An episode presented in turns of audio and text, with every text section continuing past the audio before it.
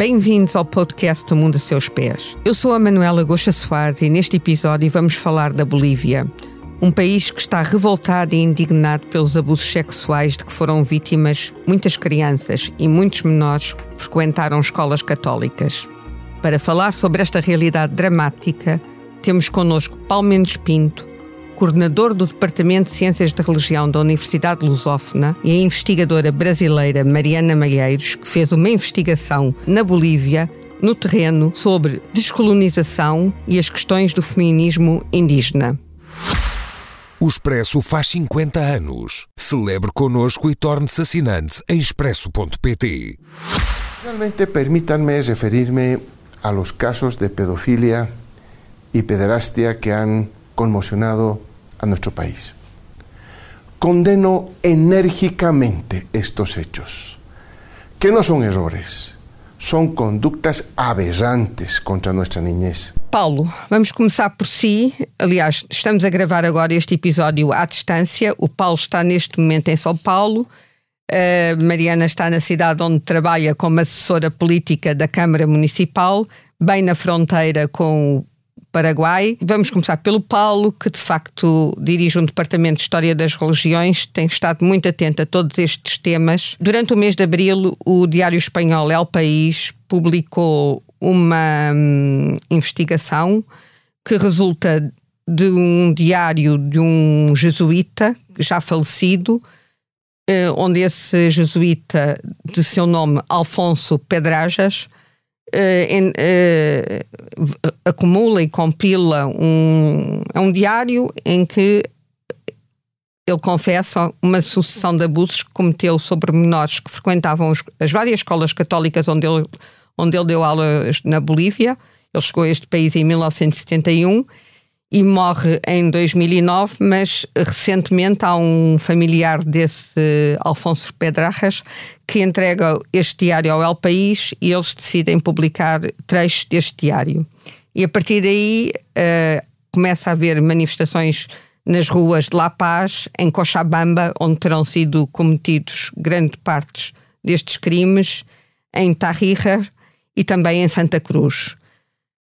Em o presidente Luís Acre já escreveu ao Papa Francisco pedindo-lhe que o sistema de justiça boliviano possa ter acesso a todos os arquivos e informações sobre as denúncias e, atos sexual cometidos pela Igreja Católica e que estavam nos, podem estar nos arquivos do Vaticano. O que é que nos tem a dizer sobre isto e que é como pessoa atenta às religiões e à Igreja Católica, nos pode dizer?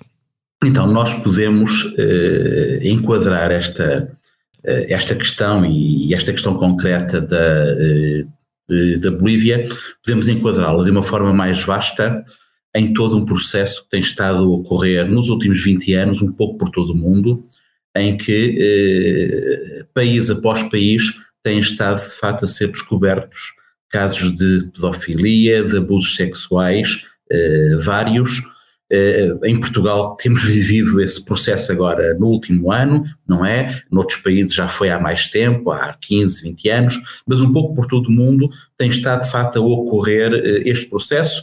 Na América do Sul, digamos que ainda não houve de facto um embate muitíssimo forte com esta realidade, uma realidade que, eh, no caso da, da, da Igreja Católica, tem eh, depois implicações, e tem implicações possivelmente em questões que a Mariana uh, irá falar, que têm a ver com a, a, forte hierarquização e a forte patriarcalização não só da religião em si, mas da forma como a religião se relaciona com a sociedade no seu todo. E, portanto, podemos, por um lado, enquadrar uh, esta questão dentro deste movimento mais largo dos últimos 20 anos em que eh, país após país, eh, no fundo, temos estado a viver eh, a repetição das mesmas acusações, das mesmas situações, no fundo, a repetição de um mesmo quadro religioso e cultural, patriarcal, de abusos sexuais consolidados por práticas ao longo de séculos. Mas, neste caso específico, eu acho que podemos olhar já não apenas para esse enquadramento global, mas podemos encontrar aqui, aqui alguns aspectos muito concretos e que resultam de facto eh, numa revolta até de dimensão popular muitíssimo mais forte. Não é? Eh, em primeiro lugar, é aquilo que o El País trouxe às suas páginas, não é? E que já editou, que é esse, esse documento, esse, esse texto escrito na primeira pessoa não é? E isso, de facto, eu acho que eh, cria ou criou na, na, nas pessoas uma, uh, digamos que uma, não, não, não sabe bem uma repulsa, mas uma indignação muitíssimo maior, porque no, no fundo temos ali um documento escrito na, na primeira pessoa, não é? Uh, e que é um documento que mostra um, uma certa normalização dos atos enfim, é, é em todo Sim, o lado. Não assistimos, não assistimos a uma onda de manifestações nas ruas noutros países como estamos a assistir na Bolívia. Exatamente. Não assistimos. E, e eu acho que uma das razões é, é esta. Há um documento escrito uh, pela mão de uma pessoa, contado na primeira No computador. Pessoa. Ele tinha isto no computador. Exatamente. É uh, pela mão agora numa, numa versão informática, mas é na primeira pessoa e relatando toda a conivência, todo o encobrimento de que ele foi alvo ao longo de dezenas de anos, não é? Enquanto que, sei lá, no caso português, falamos desse encobrimento, mas na prática não há provas tão grandes quanto isso, portanto é algo que se supõe, que se intui, que se especula. Neste caso é o próprio abusador que no seu texto assume e diz que houve esse encobrimento. As autoridades sabiam e as autoridades protegeram-no e ele continuou essa prática criminosa de forma continuada com o conhecimento das autoridades. E, portanto, eh, esta junção entre o documento na primeira pessoa e o, o, facto de as autoridades saberem e, e, e, no fundo, serem coniventes traz essa dimensão de revolta muitíssimo grande. É que depois há que juntar uma outra questão que, mais uma vez, possivelmente a Mariana irá tocar nela, que é a questão da, dos abusos sexuais da Igreja Católica, dos padres da Igreja Católica na América do Sul, traz questões e problemáticas que, por exemplo, na Europa não traz. E que são as questões que têm a ver com a memória da colonização e com um, um, uma imagem de eh, abusos muito mais gerais, onde a Igreja Católica inevitavelmente se enquadra não é? E uh, a Bolívia teve, uh, durante o século XX, eh, fundamentalmente durante o regime de Evo Morales, teve de facto uma postura significativamente, eu não vou dizer anticatólica, mas uma postura que de facto acusou com frequência a Igreja Católica de ter feito parte dessa máquina colonizadora que oprimiu as populações locais. E, portanto, Sobretudo é, as indígenas. Exatamente. E, portanto, aqui este, esta situação dos abusos sexuais, da pedofilia, surge de facto com um peso que na Europa não tem. Um peso ligado a essa opressão, uh, no fundo, muito mais lata, que é todo um imaginário colonialista, todo um sofrimento muito mais global, onde a Igreja Católica, obviamente, é parte e a reação popular é, em grande medida, uma reação popular contra todo um, toda uma memória uh, colonialista uh, que a Igreja Católica uh, tem em si, inevitavelmente, e com certas práticas como esta, naturalmente, como que legitima essa interpretação. Só uma, uma questão. O facto deste clérigo ser um jesuíta e de, e de jesuítas, de alguma forma, terem tido um papel até uh, parte do papel foi positivo durante a colonização, até, uh, mas muitas vezes tiveram uma grande ação na, na América do Sul. Isso pode criar ainda mais revolta por parte da população? Eu acho que sim, eu acho que sim, porque assim eu, eu conheço muitos padres jesuítas hoje em dia, sou amigo de muitos deles, são pessoas uh, espantosas, intelectuais brilhantes, portanto não podemos fazer aqui uma generalização à ordem. Mas em termos de uma cultura popular, de facto, no mundo uh, sul-americano, a palavra jesuíta tem um peso colonial muito forte. E, efetivamente tem. Mesmo que uh, os padres jesuítas hoje não tenham nada a ver com, com esse passado, mas a palavra em si é como que um rótulo que efetivamente tem essa carga simbólica muito grande. E sim, uh, ao ser um padre jesuíta, naturalmente acirra mais uh, esses ânimos. É claro que sim.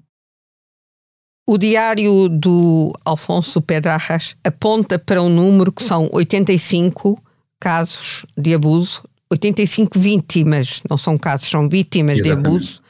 Ele tem um ponto de interrogação uh, nesse número, o que significa que podem ser mais, mas a justiça uh, boliviana tem estado uh, a prosseguir o seu trabalho. O próprio presidente já tomou posição pública, já escreveu ao Papa, fez, tornou a, a, carta que enviou ao Papa pública.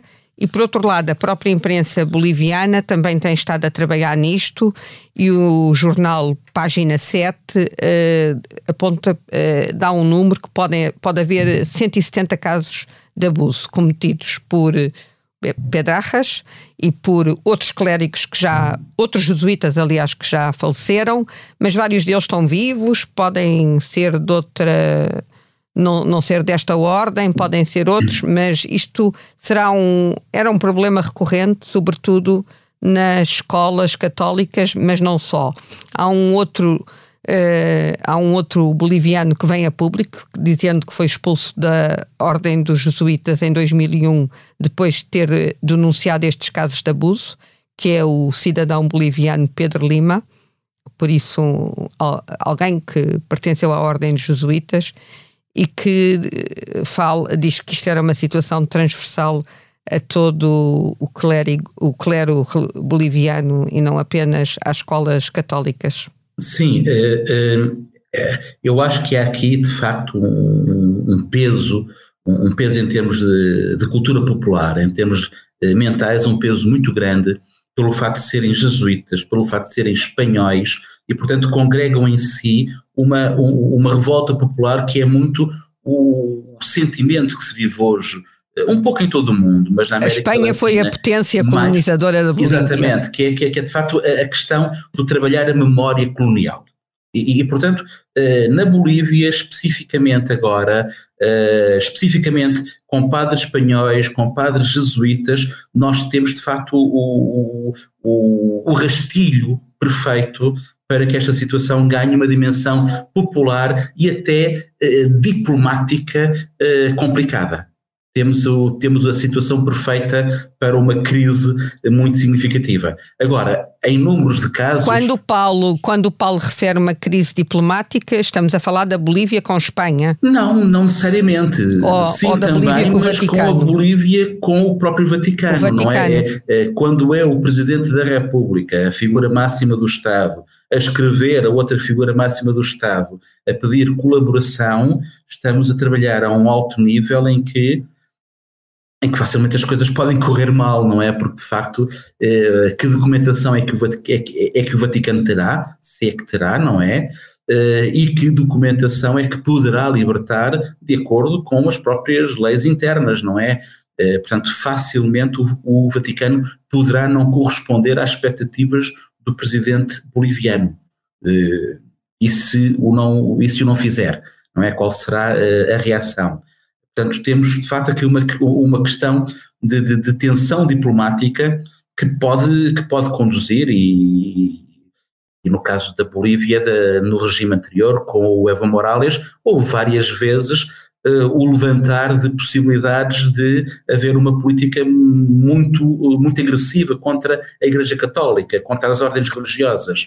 Portanto, é perfeitamente possível que, em termos populares e em termos políticos, haja quem vá, usando uma expressão muito nossa, quem vá cavalgar a onda para aproveitar a situação e, no fundo, uh, criar criar um quadro muito negativo para a Igreja Católica no seu global e para as ordens religiosas no seu global. Eu agora vou pedir à Mariana, a Mariana fez trabalho de campo na Bolívia, eh, esse trabalho foi interrompido por causa da pandemia e trabalhou uh, junto de uma, de uma, uma das áreas que ela investigou foi o feminismo indígena e por isso conhece bem estas realidades. Aliás, mora numa zona do Brasil, no estado do Paraná, muito próxima da fronteira com o Paraguai, que é uma zona.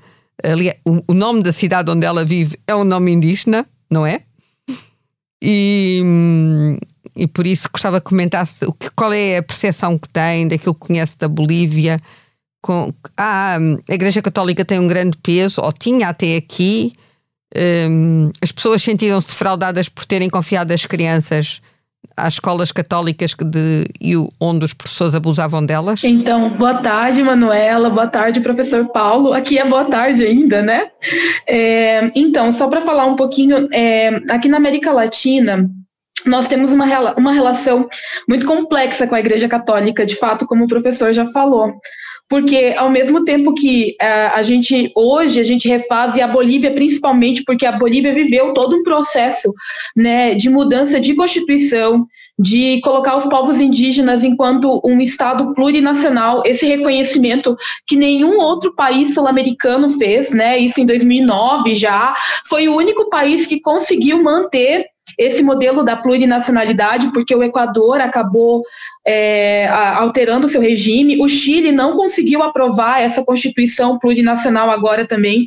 Então a Bolívia ela tem essa essa caminhada, ela tem todo um processo histórico que possibilitou essa emergência indígena, né? Essa emergência plurinacional que a gente reconhece hoje é, aqui na América Latina.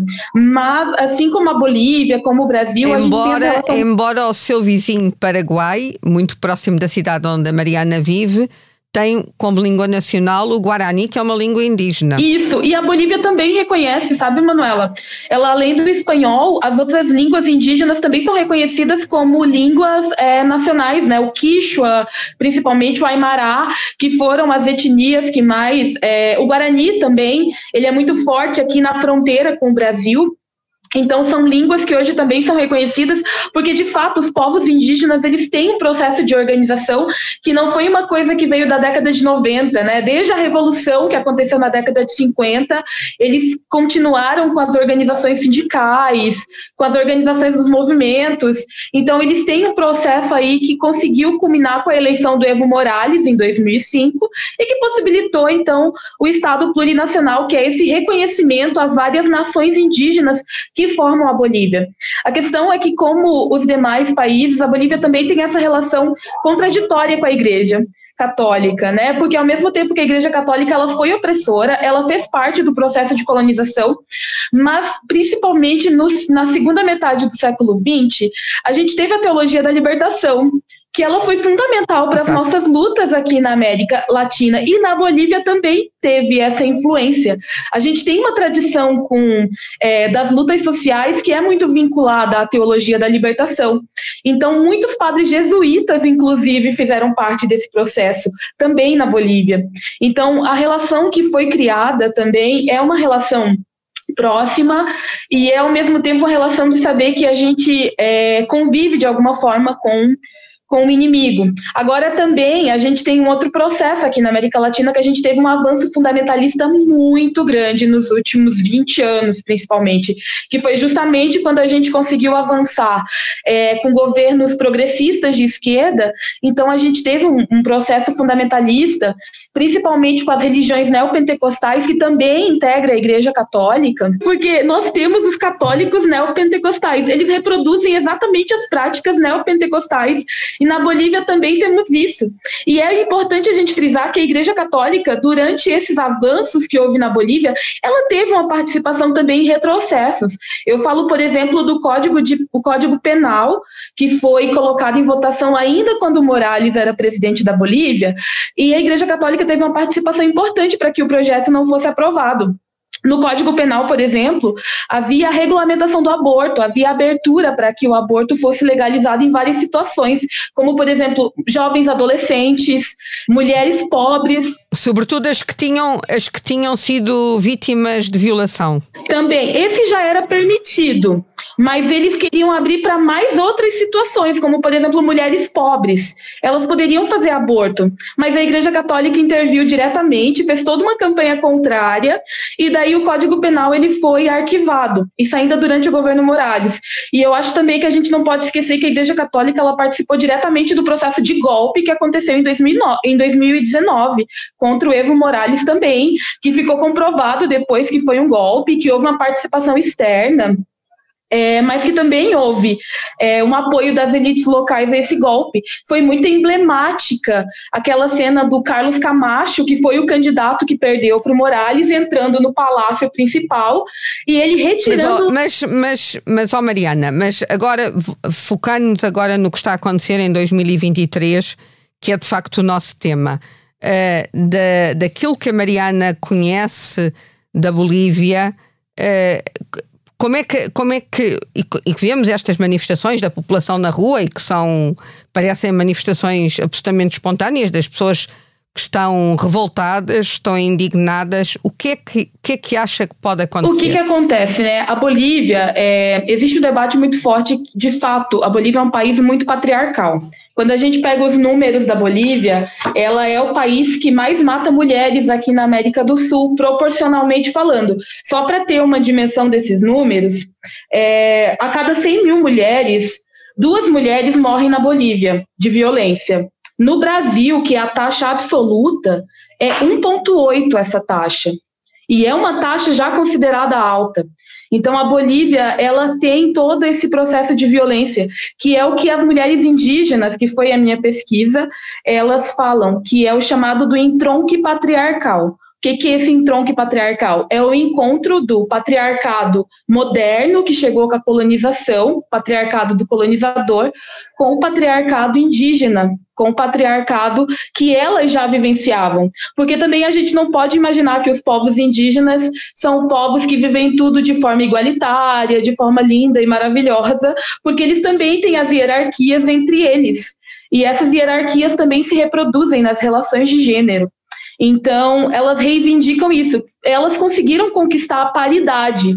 Hoje, na Bolívia, 50% do parlamento é formada por mulheres. E, contraditoriamente, elas continuam sofrendo violência. Continua sendo o país da América do Sul que mais mata mulheres. Algumas das mulheres que contactou foram educadas, ou alguns dos rapazes dessas comunidades foram educados em escolas católicas? Alguns sim, principalmente ali da região da fronteira com o Brasil, que existe uma influência muito forte de organizações externas. Na região de La Paz, Cochabamba, já existem organizações indígenas mais autônomas, e até por isso que eles também se manifestam muito mais contra a Igreja Católica, porque existe uma conscientização maior hoje do que, que foi o processo colonial e que a Igreja Católica fez parte.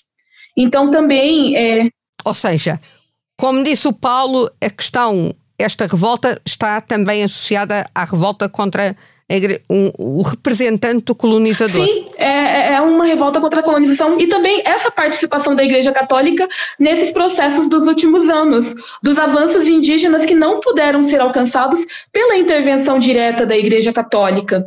Então, também é uma manifestação, de alguma forma, é, por todo esse processo que a Igreja, é, essa campanha contrária a esse processo de descolonização, como é chamado na Bolívia, ou como eles chamam também os processos de câmbio, que também é algo que é, é, muito falado lá e que houve uma resistência católica muito forte. Então, essas manifestações também são fruto dessa dialética que foi formada durante esses últimos anos também. Paulo, uh, com aquilo que já tinha dito, que isto pode provocar uma crise diplomática entre a Bolívia e o Vaticano, até mais do que com Espanha, uh, e tudo este retrato que a Mariana nos traçou, estamos a assistir mesmo a uma perda de confiança da sociedade boliviana na, na Igreja Católica? É, é assim, eu acho, eu acho muito interessante a forma como a Mariana colocou há pouco uh, a questão, porque a relação na América do Sul das populações, sejam de origem mais indígena ou não, mas genericamente falando, a relação das populações com a Igreja Católica é uma relação que tem, eh, em termos de memória, aspectos positivos e aspectos negativos, não é? E, e portanto, há uma, há uma facilidade muito grande de, eh, literalmente, de instrumentalização desta memória, não é? é em que o contexto do momento, o contexto do momento pode de facto fazer vir ao de cima as memórias ou mais de um lado ou mais do outro, e, e neste caso são as memórias mais negativas. Não é? é? é porque, de grosso modo, a América do Sul está a viver um momento em que a Igreja Católica não está a saber bem como o, viver, que é um momento de perda de influência muitíssimo grande. Eh, a Igreja Católica, se se pode dizer um pouco em todo o mundo ocidental, se se pode dizer que a Igreja Católica ainda não encontrou o seu lugar social depois das revoluções liberais, uh, mais se pode dizer na América do Sul. A Igreja Católica ainda não encontrou o seu lugar social depois das independências. Não é? Uh, e, e esse lugar social tem agora, em alguns casos, digamos que matizes em relação ao nosso olhar europeu, matizes diversos e muito intensos, que é a questão política, não é? A grande radicalização política uh, que, que, a Mariana uh, marcou perfeitamente bem agora, não é? De uma tentativa de, de, de evolução política num certo sentido uh, e, e onde a Igreja Católica é um dos grandes motores para tentar travar essa evolução política, não é? Mas também depois, no caso da, da, da Bolívia, também é uma situação importante, que é o, o, avanço das igrejas evangélicas não é? O, o, o, perder o espaço perante as igrejas eh, evangélicas, que levou de facto àquilo que a Mariana disse há pouco e que nós na Europa não temos qualquer noção, que é dentro da Igreja Católica há núcleos organizados, instituições, no fundo podíamos dizer ordens religiosas, o nome já, já não se usa, que são literalmente iguais ou muito semelhantes em termos quer de doutrina, quer da prática dos cultos, eh, aos cultos neo, eh, neopentecostais. Portanto, temos uma realidade religiosa em que o catolicismo é muitíssimo diverso do catolicismo na Europa e onde, de facto, a, Igreja Católica ainda não encontrou o seu lugar, a sua forma de dar resposta a estes novos desafios. Como é que essa prática religiosa se manifesta? Essa prática religiosa manifesta-se sobretudo para quem, para quem está de fora, não é? E, e a grande representação, a grande imagem que nós temos é, é, em termos de cultos, é um, um, culto muito mais muito mais vistoso, com muito mais música, com muito mais ênfase, no fundo numa dimensão de, de possessão pelo, pelo, pelo, pelo Espírito Santo, em que o crente entra, entra em êxtase ou entra quase em êxtase. No fundo, é, é, em termos da diferença de culto, o fundamental é isto, não é? Nós, muitas vezes, quem está de fora olha para um culto eh, neopentecostal e o que diz é, ah, aquele culto é muito mais movimentado, tem mais música, tem mais ritmo. Pronto, mas isso é apenas uma faceta daquilo que é o central do culto, que é a, a possibilidade do crente incorporar eh, eh, o Espírito Santo e entrar em transe um, realmente uma prática muito diferente daquela que nós temos aqui nas nossas igrejas católicas, na, na Igreja. Católica Europeia, em que é tudo uh, muito. há uma reflexão muito grande da religiosidade em termos interiores. Uh, e, pouco, e, e, menos partilha, ou pelo menos menos partilha naquilo que é a, exterior, a exteriorização. Exatamente. Paulo, uh, como pessoa que investiga uh, a religião, pode haver de facto uma perda de fiéis da Igreja Católica Romana na Bolívia? Que as pessoas migram para as, uh, para as igrejas neopentecostais? É sim. mesmo sem esta situação, na América do Sul, o catolicismo está a perder fiéis em todo o lado. Pronto não era necessário, eh, não era necessária esta situação para isso ocorrer. A Igreja, a Igreja Católica está a perder fiéis eh, e em número muito significativo eh, em toda a América do Sul. há uma influência em meados do século XX, como, como a Mariana já disse há pouco, da teologia da libertação, que efetivamente faz com que haja uma certa geração que se junta e que vivencia mais a fé e a prática católica, mas essa geração hoje está, hoje está idosa, não é? é, é essa geração está a desaparecer. Portanto, esses núcleos da, da, da, teologia da libertação, no fundo, desapareceram, e hoje a Igreja Católica é representada na sociedade sul-americana fundamentalmente através de movimentos conservadores. Uh, e, e movimentos conservadores, muitas vezes, com ligações políticas muito claras. Uh, e, e, portanto, uh, o, o, quadro do cristianismo católico na América do Sul é um quadro de grande politização e de um, e, e, e de um certo desacreditamento social. Ehm, e, e portanto tudo, tudo, tudo junto resulta Mas quando de falamos de quando falamos de grande politização estamos a falar de politização situada em que área? fund, fundamentalmente conservadora, portanto, fundamentalmente ligada à direita não é? Nós, por, como exemplo, algumas nós, igrejas, nós aqui no Brasil, como algumas igrejas neopentecostais. Exatamente, sim, sim, sim, um fenómeno muito semelhante ao fenómeno uh, evangélico e, neo, e, e neopentecostal, se bem que, mais uma vez, sem se poder fazer uma, uma generalização muito grande. Por exemplo, aqui no Brasil, nas últimas eleições, houve uma série de figuras uh, religiosas, estou-me a lembrar de vários padres uh, franciscanos, e até jesuítas que se puseram do lado do Lula e fizeram campanha do lado do Lula, por exemplo. Portanto, não há uma uniformidade, mas pensando numa maioria de dirigentes religiosos na América Latina, quer a nível evangélico, quer a nível católico, a representação que existe hoje da maioria dos líderes religiosos é uma representação conservadora e direita. Estes casos de pedofilia não se circunscrevem à Bolívia. No Brasil, em 2020, há um, houve um caso denunciado em Belém, de, também, que se passou também em, em escolas católicas, e há um caso destes que enche páginas de jornal pouco antes da pandemia. Sim, é.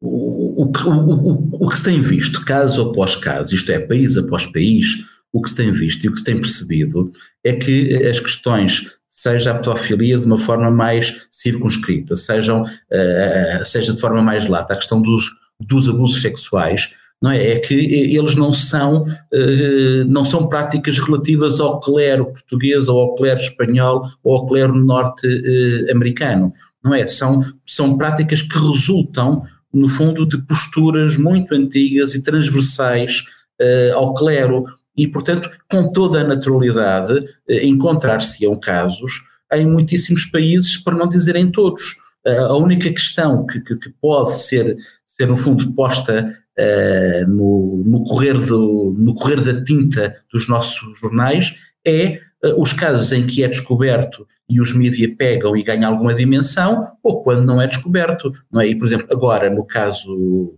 da Bolívia, o diário deste padre uh, Alfonso, Alfonso Pedrarras fala em 85 vítimas, depois juntando mais uns casos já se fala em cerca de 170, uh, se e serão Bolívia, muitas mais, se serão Bolívia, muitas mais. ou se no Brasil fosse aberto um processo como se abriu em vários países, como em Portugal, por exemplo, nos últimos dois anos em que de facto é, é criada uma linha anónima de denúncias, garantidamente os casos seriam muitíssimo maiores, garantidamente. Não é? Eu acredito que a Bolívia siga esse caminho por toda a pressão social. Eu acredito muito sinceramente que a Bolívia uh, siga esse caminho de criar um instrumento qualquer uh, que tente averiguar a real dimensão a nível nacional eh, da questão dos abusos sexuais. Acho que é o mais natural que venha a acontecer. Mariana, hum, há, uh, durante a sua pesquisa teve relatos de queixas das mulheres com quem contactou de terem sido assediadas ou abusadas por uh, clérigos? Por clérigos, não. Na, é porque a minha pesquisa foi focada mais no mundo político, mas houve muitos relatos de abusos e de violência nos espaços políticos também e espaços políticos de esquerda, é bom frisar porque é, às vezes a gente também imagina que são espaços bem igualitários, mas as disputas elas são muito grandes. E como as mulheres na Bolívia conquistaram a paridade dentro dos espaços, elas também têm muita dificuldade hoje para que ela seja cumprida. E as disputas com os homens acabam sendo até mais violentas do que em outros lugares. Então, é, existe uma questão muito da questão do debate pelo território, né? E até fazendo citação a uma antropóloga argentina, Rita Segato, que ela fala muito como os corpos das mulheres, e acredito que a gente pode estender isso para as crianças e para adolescentes e jovens também, como esses corpos são utilizados para a demarcação do patriarcado. Como o patriarcado ele se reinventa também a partir é, do abuso e da violência contra os corpos das mulheres, das crianças que os homens consideram é, inferiores e que são eles entendem facilmente subjugados. Ou seja, é a dominação do mais forte. Exatamente. E é assim que funciona. Por isso que lá os embates eles vêm sendo cada vez mais fortes, porque é como eu falei, essa, essa dialética que vai se formando, né? Um grupo vai se fortalecendo e daí um outro grupo que vai resistindo também vai criando seus mecanismos de fortalecimento. Eu concordo com o professor Paulo. Acredito que o que deve acontecer agora com a Bolívia é o encaminhamento de algum projeto, alguma coisa que venha a, a tentar é, punir esses agressores e tentar é, diminuir também os casos, fazer um trabalho preventivo. É, a Bolívia conquistou só em 2016, se não me engano, 2017, a lei de questão de combate à violência contra mulheres. Então, também ainda é muito recente. Os dados da Bolívia são dados muito novos em relação a outros países da América do Sul. Então, a gente também ainda, para ver como esse patriarcado é forte lá, nem dados a gente tinha. Eu me deparei com esse problema quando eu fui fazer meu processo de, de pesquisa, porque os dados que tinham eram muito recentes, então não tinha como a gente fazer um comparativo anterior, por exemplo, de antes do Estado plurinacional. Então, são dados assim que mostram também o quanto é um país que é muito marcado por esse patriarcado, por esses patriarcados, né? Tanto do colonizador quanto o patriarcado indígena também que, que existe lá. Paulo, a Igreja brasileira já reagiu a este caso da Bolívia? Eh, eh, este caso uh, tem estado a ter uma repercussão mediática significativa aqui no Brasil tem, tem sido, tem tido espaço nos, uh, nos telejornais, mas uh, cautelosamente o que me parece, pelo menos dos ecos que eu tenho, que eu tenho percebido, é que cautelosamente uh, a Igreja está-se a, está a tentar manter afastada do caso para não haver contaminação. Embora no, no, no caso brasileiro também já tenham existido casos destes vindos a público. Um, isto pode, de alguma forma, condicionar o processo de transformação social na Bolívia ou não, Mariana? Puxa vida, que pergunta difícil, Manuela. Porque, é, como eu falei, existem essas relações tão complexas, né? Eu acredito que abala principalmente os grupos que têm esse vínculo, porque, como o professor falou, a teologia da libertação restou muito pouca é, boa parte da, das pessoas que faziam a teologia da libertação, elas praticamente foram convidadas a se retirar da igreja, não só aqui no Brasil, mas como em toda a América Latina. Houve um processo que veio desde o Vaticano com, é, com o Papa João, João Paulo II, que ele veio. É, é, tirando o poder desses grupos, é, diminuindo, é, diminuindo dioceses que eram muito fortes aqui no Brasil, né? A Diocese de São Paulo, por exemplo, foi dividida exatamente porque Dom Paulo Evaristo era um bispo muito atuante. Então, são, são processos que foram acontecendo e que também repercutiram na Bolívia. Quando nós falamos da teologia da libertação, muitas pessoas que nos estão a ouvir, que estão a fazer esta viagem connosco até à Bolívia, podem não, ou não, não se lembrar, ou não terem sido contemporâneas dela. Eh, estamos a falar de um movimento que de facto estava do lado dos mais desfavorecidos da sociedade. É isto, não é? É, era a igreja que falava, né? A igreja dos pobres para os pobres, né? Dos, da, era a ideia de que o, o, pobre não era só um objeto, né? Mas ele era um sujeito, ele era alguém que podia fazer uma teologia. Uma é pessoa. uma pessoa. Isso, é uma pessoa. Alguém que podia fazer é, teologia, que podia construir direitos. Então, é, foi, eu, eu tive. A teologia da libertação foi muito importante na minha vida. A minha formação foi graças à teologia da libertação. Então, nós somos muito marcadas por essa por essa teologia. Então, há um impacto, né? Porque muitos desses padres são pessoas que fazem parte do nosso dia a dia. Né? São pessoas que às vezes a gente nem imagina. Eu já acompanhei processos aqui no Brasil de padres que também eram padres é, de determinados lugares é, que eram muito importantes para a organização, que tiveram casos de violência contra mulheres. Não contra crianças, mas contra mulheres. E isso causou um impacto na igreja local. É, na organização local. Então, na Bolívia quando também. Quando fala de violência, impacto. quando a Mariana está a falar de violência, está a falar de assédio. Isso, assédio, o próprio a consumação do abuso também, infelizmente acontece. É, então, na Bolívia também vai ter um impacto, só que ao mesmo tempo as organizações indígenas lá, que já, já são bem desvinculadas desse processo da Igreja Católica, da, da teologia da libertação, elas vão continuar se fortalecendo. Acredito que talvez seja um momento oportuno para as organizações indígenas também fortalecerem ainda mais. Daqui a um ano, se não me engano, vai ter eleição na Bolívia de novo.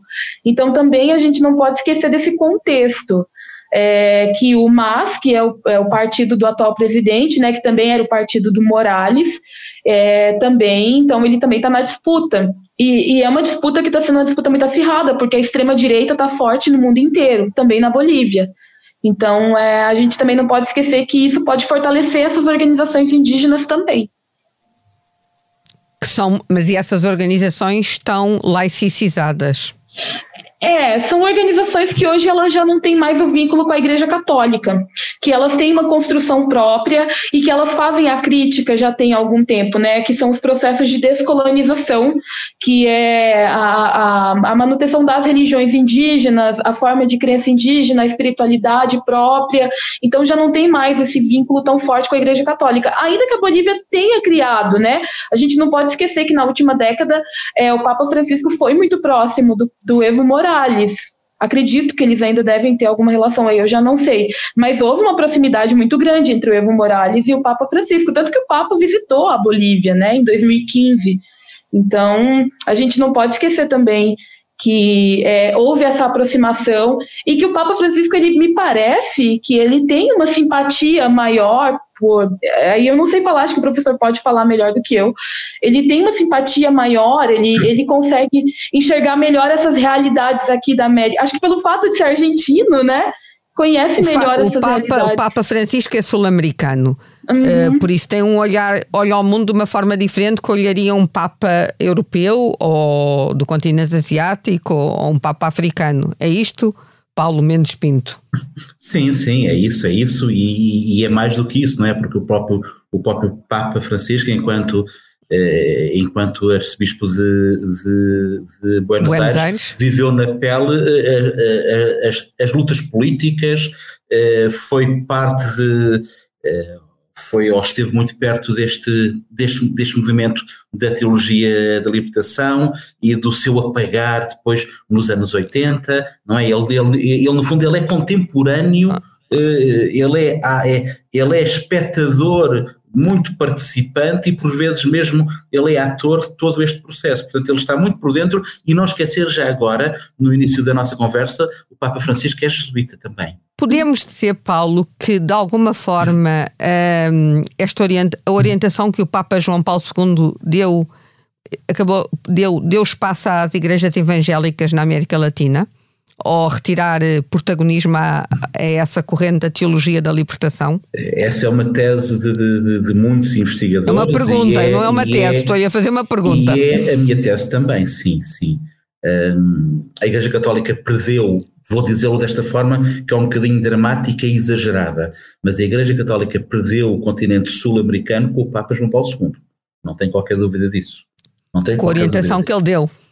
Não tenho qualquer dúvida, porque é, é, um pouco aquela teoria muito usada eh, nas ciências naturais, que é a natureza tem o horror ao vazio. E, portanto, o, com, uh, com o retirar espaço a uma teologia que se ligava ao oprimido, ao fraco, ao pobre, deixou espaço para que outra teologia ocupasse uh, esse lugar.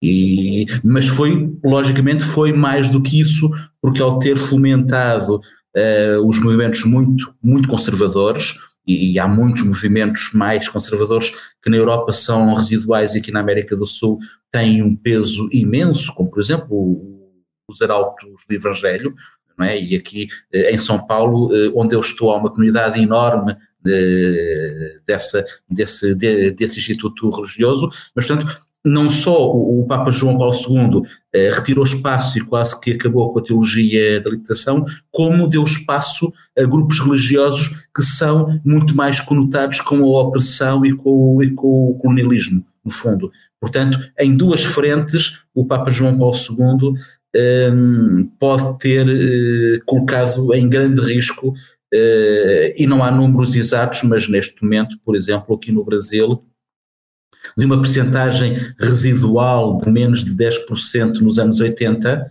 menos de 10% em final dos anos 80, neste momento os evangélicos e neopentecostais no Brasil devem andar pelo menos nos 40%.